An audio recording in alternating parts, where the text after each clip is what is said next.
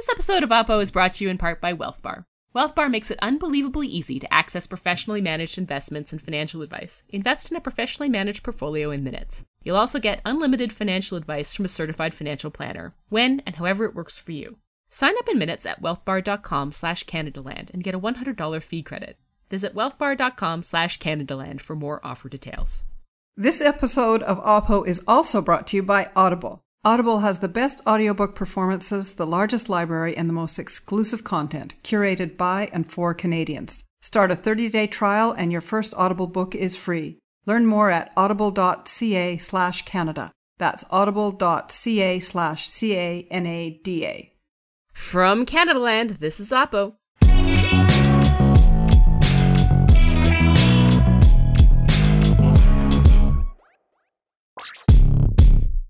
I'm Jen Gerson in Calgary. And I'm Sandy Garossino in Vancouver. Hello out there in vacuum land.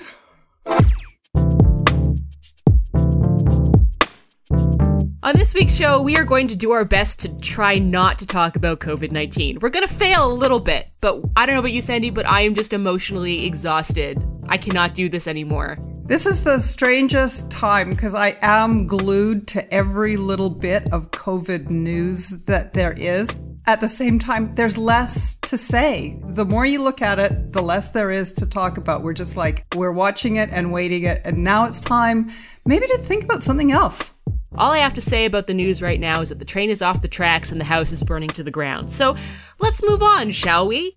As the global pandemic affects everything around us, it can actually obscure some of the other interesting stories that are currently happening. So today we're going to try and give you an update on global markets.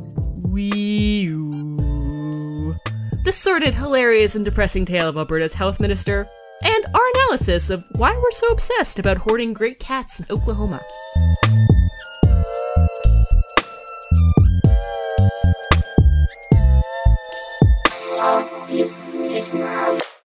This episode of Oppo is brought to you in part by Audible. Audible has the best audiobook performances, the largest library, and the most exclusive content curated by and for Canadians.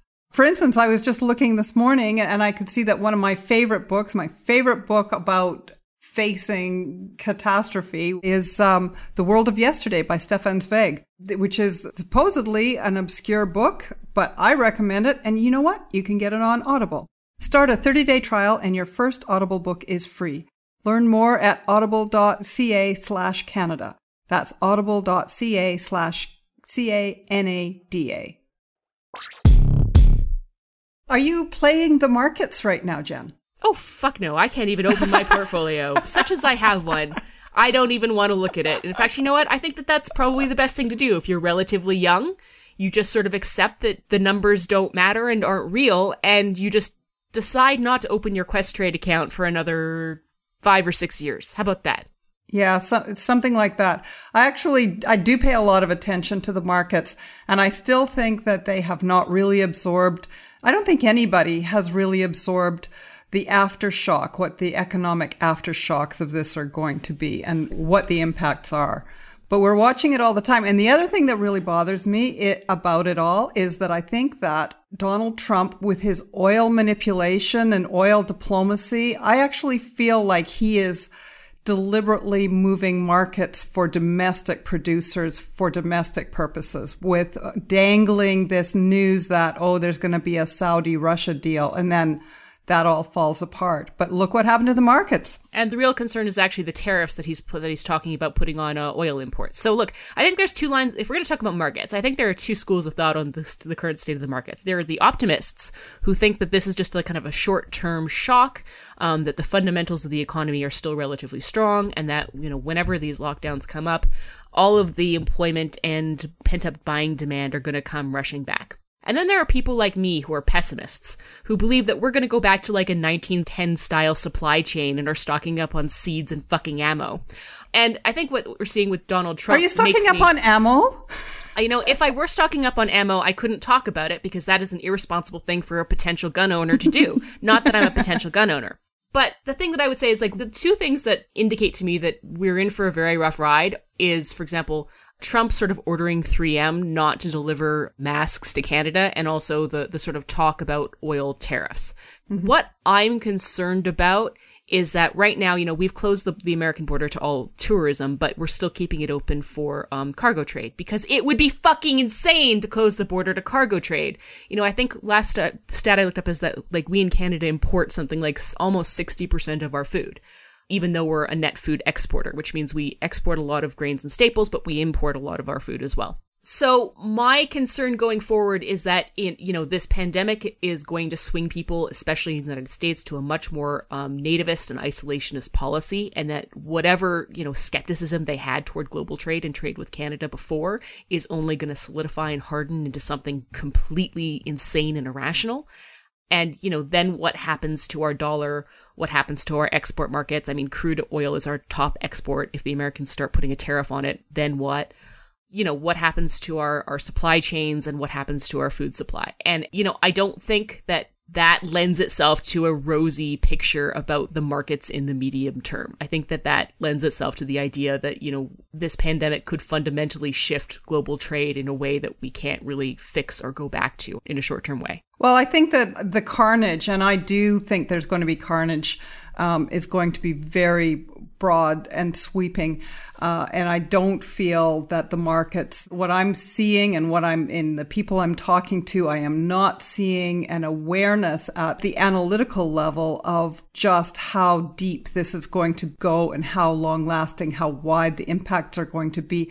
My concern about things like the tariffs one of the things that I feel very strongly, and I've, I've only increasingly started to feel this way with everything that Donald Trump does, is that there's always a grift behind it, that this isn't really actually about policy or driven by any kind of public interest, that there's a grift in there. I feel like there's a grift in this hydroxychloroquine business that he's mm-hmm. pulling up all the time. My Pillow guy turning up at presidential briefings during a pandemic. So it's very hard to say what the ultimate long term impacts really are going to be because I think that things like the 3M mask fiasco is going to resolve itself. But we're in for real problems and we are in for huge problems over oil and gas. And I think as a nation, I think we're going to have to start to really confront what our national interests and policy interests are in supporting an oil and gas industry that may not have a real future.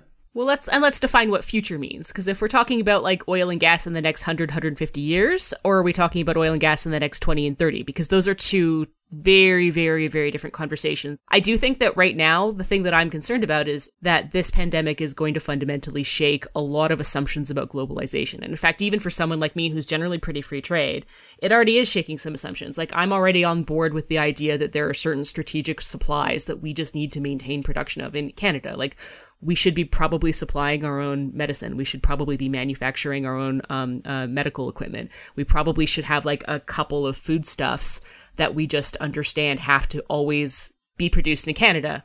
And I'm not certainly not saying this that we need to maintain supply management. I'm not necessarily ready to turn my opinions on that one. I think there are probably better ways to do it. But, you know, I don't think that we can afford to operate under the assumption that we are always just going to be able to bring in food from other places. And and I think that this pandemic is just shaking my faith in a lot of those things and I'm sure I'm not alone in that. Well, I think there's way, way, way too much complexity in that subject for quick answers. I saw some some discussion about this on Twitter, and it just seems like it's very easy to um, arrive at it. Well, we should just have our own. We should be making our own um, medical equipment without grasping. Well, what does that really mean? But hey there's Tiger King and there's there's yes. Shandro to talk about. What on earth is going on with Shandro? We promised a relatively light episode this this one and sort of yeah. like, like apocalyptic predictions of doom by Jen Gerson is not really where I was planning on going.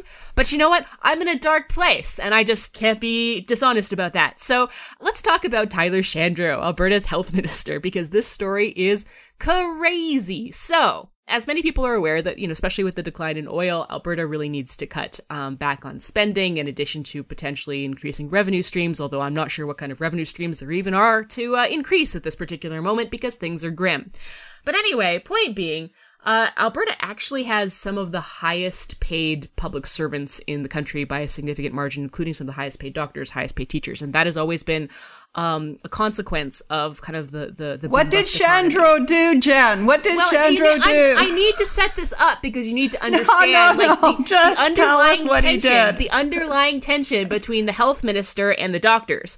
So the health minister is, you know, and all of Alberta government is in a position where they are trying to reduce costs, and that is going to come at uh, the expense, especially of of. of- Shandro's mad at the like doctors. What did he However, do?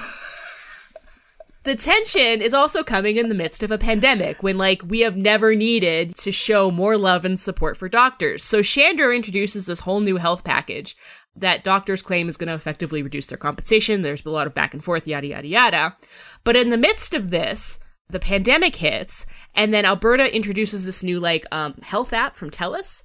And around the same time, this um, rumor starts to go out around social media and on Facebook that uh, Tyler Shandro's wife, who's involved in, in, in kind of a virtual health company, is in conflict of interest because, of course, she is uh, married to the health minister. This thing starts to circulate. People start to uh, attack his wife, like sending her emails, um, sending her nasty messages, all that kind of stuff. Tyler Shandro completely freaks out and, in the midst of a pandemic, shows up to a doctor's house who lives in his neighborhood. He and his wife show up in their driveway and start screaming at this doctor for sharing this Facebook post, which is fucking insane.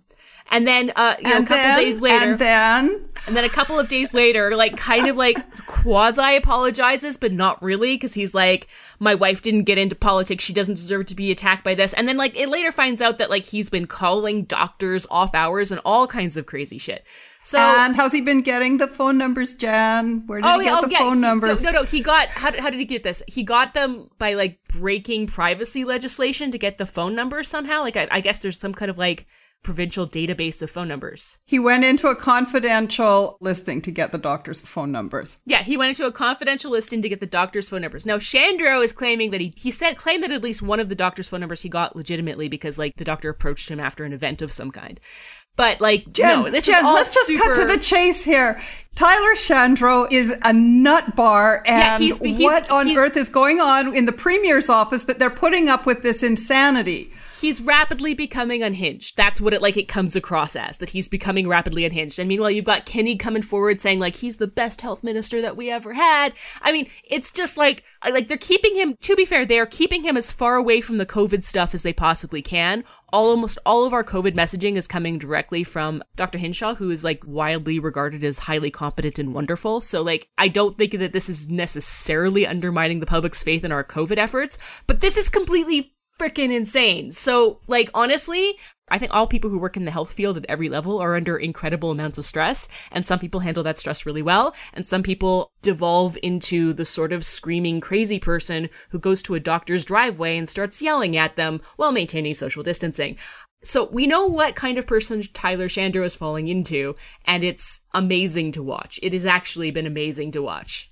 Well, I think ultimately this falls at the feet of the premier, who is fa- this is somebody who should have resigned when the first controversy happened. The Yeah. first controversy, which was the screaming in the driveway episode, it should have been the beginning and the end of the Tyler Shandro story, and that should have done it. And you know, it's one strike and you're out on that kind of thing. But using a confidential listing to get to doctors and then phoning them, No, just- it's not acceptable. And there's there's just just because there's no part of me that is defending this But, the, but can, excuse me, the, the whole the whole point of this is the failure of leadership at the premier's office and what he is willing to put up with, and why is he willing to put up with this? Well, and that's actually an interesting question. My theory about why he's putting up with this is that like he doesn't want to show weakness or lack of resolve in a moment when uh you know trust in the public health system is at a premium and my also And the opposite is coming through, actually. Well, yes, probably, but that this is just my theory about why they're doing this. And then my other theory is that literally their front bench is so thin that who would you replace them with is the question.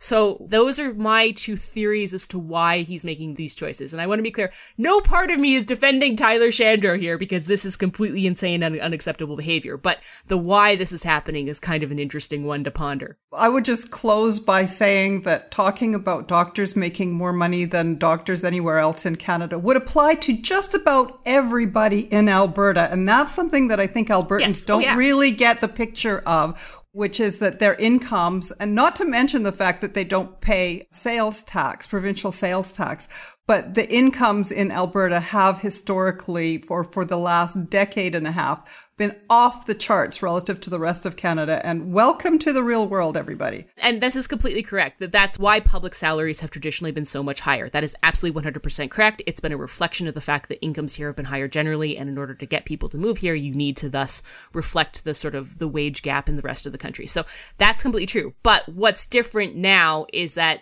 those incomes have now fallen through the floor. Um, and are, are there tigers to talk about? Can we talk about tigers? Yeah, let's never talk about this ever again. Let's move on to Tiger King. this episode of Oppo is brought to you by WealthBar. Take control. Get full transparency into your fees and performance anywhere, anytime.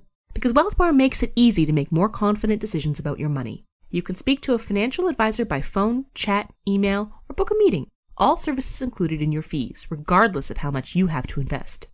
WealthBar makes it easy to better your financial habits with automated investing and their easy to use mobile app, so you can stay more connected to your money. There's value in advice. We're in a down market, and that has a lot of investors feeling anxious about their investments. WealthBar offers professional financial advisors to all clients, regardless of how much they have to invest. They'll work with you on a financial plan or answer questions about your investments. Sign up in minutes at wealthbar.com slash Canadaland and get a $100 fee credit. Visit wealthbar.com slash Canadaland for more offer details. Sandy, have you watched Tiger King? And why are we so obsessed about Tiger King? Because there's a whole question to be asked about this. I have watched Tiger King and my theory about why we're obsessed with Tiger King is that it, it is, it's the fighting and the boxing and the martial arts equivalent of cat and pet and kitten videos. This is the, this mm. is like the lowest common denominator that also involves videos of cats and big mm-hmm. cats. Yep. I'm just going to assume that everybody's watched Tiger King because what what else have you had to do really? But just so that you're aware, Tiger King is a series that has just been released on Netflix following the story of Joe Exotic, also known as the Tiger King of Oklahoma, and his ongoing feud with a woman named Carole Baskin, who, uh, you know, has always accused him of killing and selling tiger cubs. Um, and, and she runs her and she runs her own supposed tiger rescue. Yeah, she runs her own supposed tiger rescue. Right? It's not a, it's not a zoo. It's a tiger rescue. Um, so anyway, uh, just an absolutely fascinating and sordid tale between these two people. Joe Exotic is like a gun-toting gay dude who's part of a thruple and Carole Baskin has been accused of, you know, killing her husband and literally hiding the body by feeding it to the cats in order to secure his multi-million dollar empire. And then throwing all that money into like basically a fake cat rescue.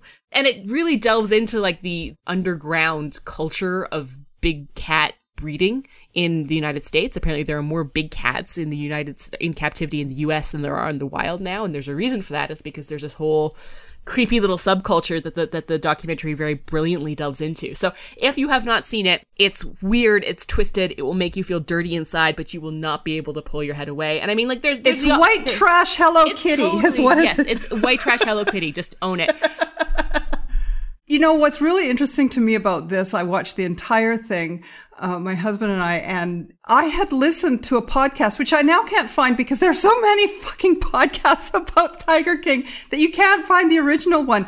I didn't even know there was going to be a TV series about this. I listened to the entire thing in podcast. I knew the entire story. I knew everything about Carole Baskin's dead husband and everything. I knew the entire story and still I sat down to watch the video and I was transfixed. I could not stop watching that show. What's your take on it? The reason like okay i think there's two reasons why people are super into it. One is the the superficial reason you're right. It's cats i think timing it came out just as quarantine started.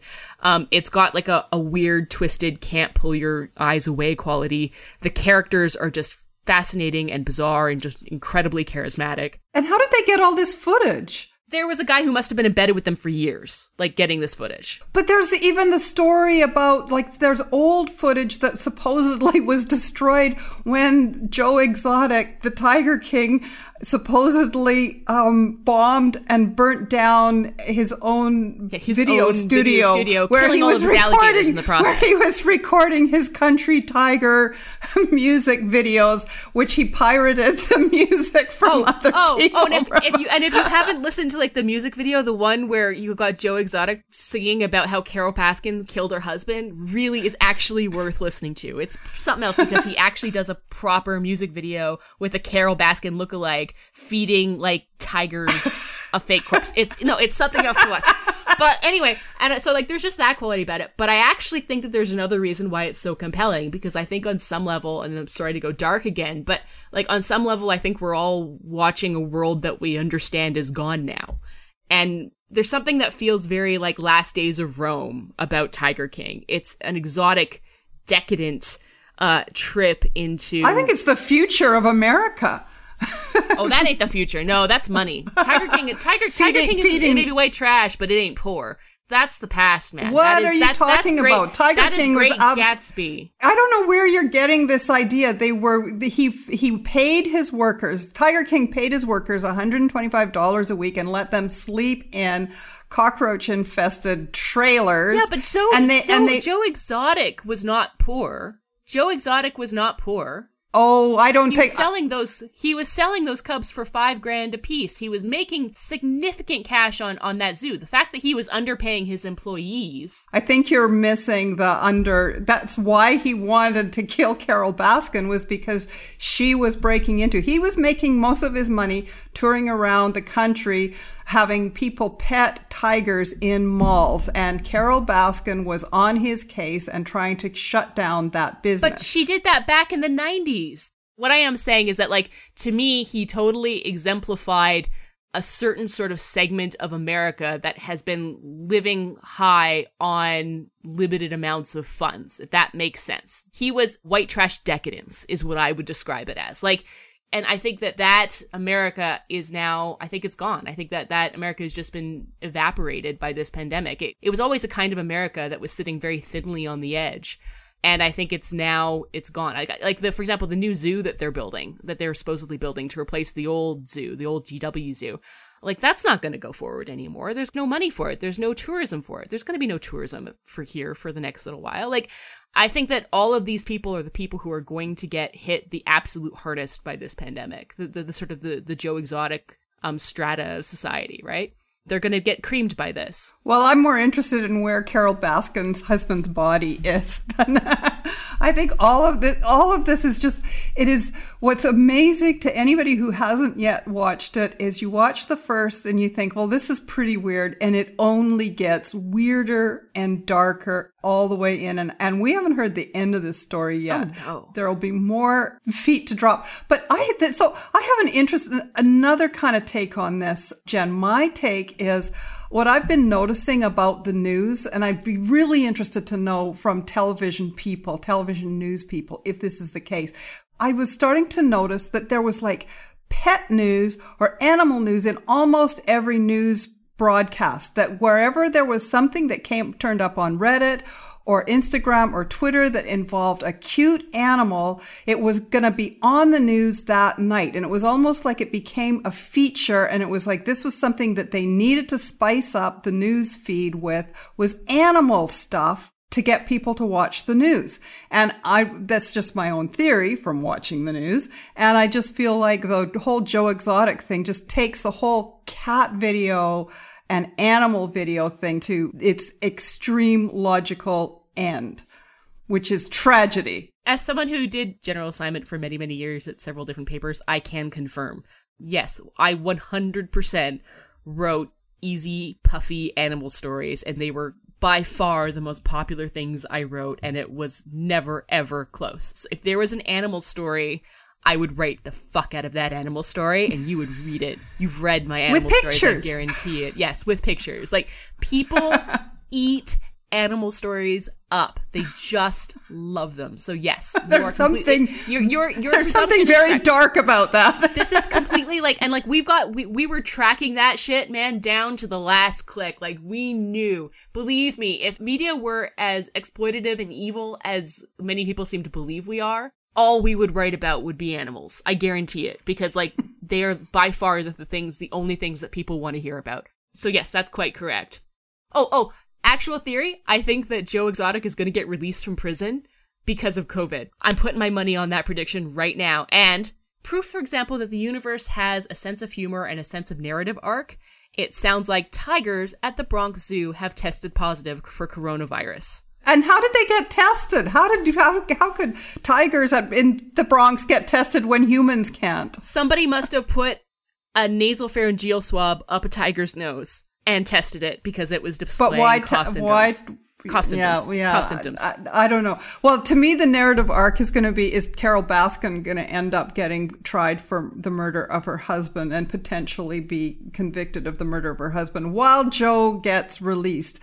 To be continued. We are going to be hearing more about this story for a long time to come. Carole Baskin 100% killed her husband. End. so, Sandy, I also just kind of wanted to talk a little bit about what you were doing to cope with this crisis because I don't know, some people seem to have a really positive, upbeat attitude about isolation and quarantine, and uh, I am not one of those people. You know, people discover themselves in a crisis, and I have discovered this about myself that I am a bug eyed prepper and a pessimist.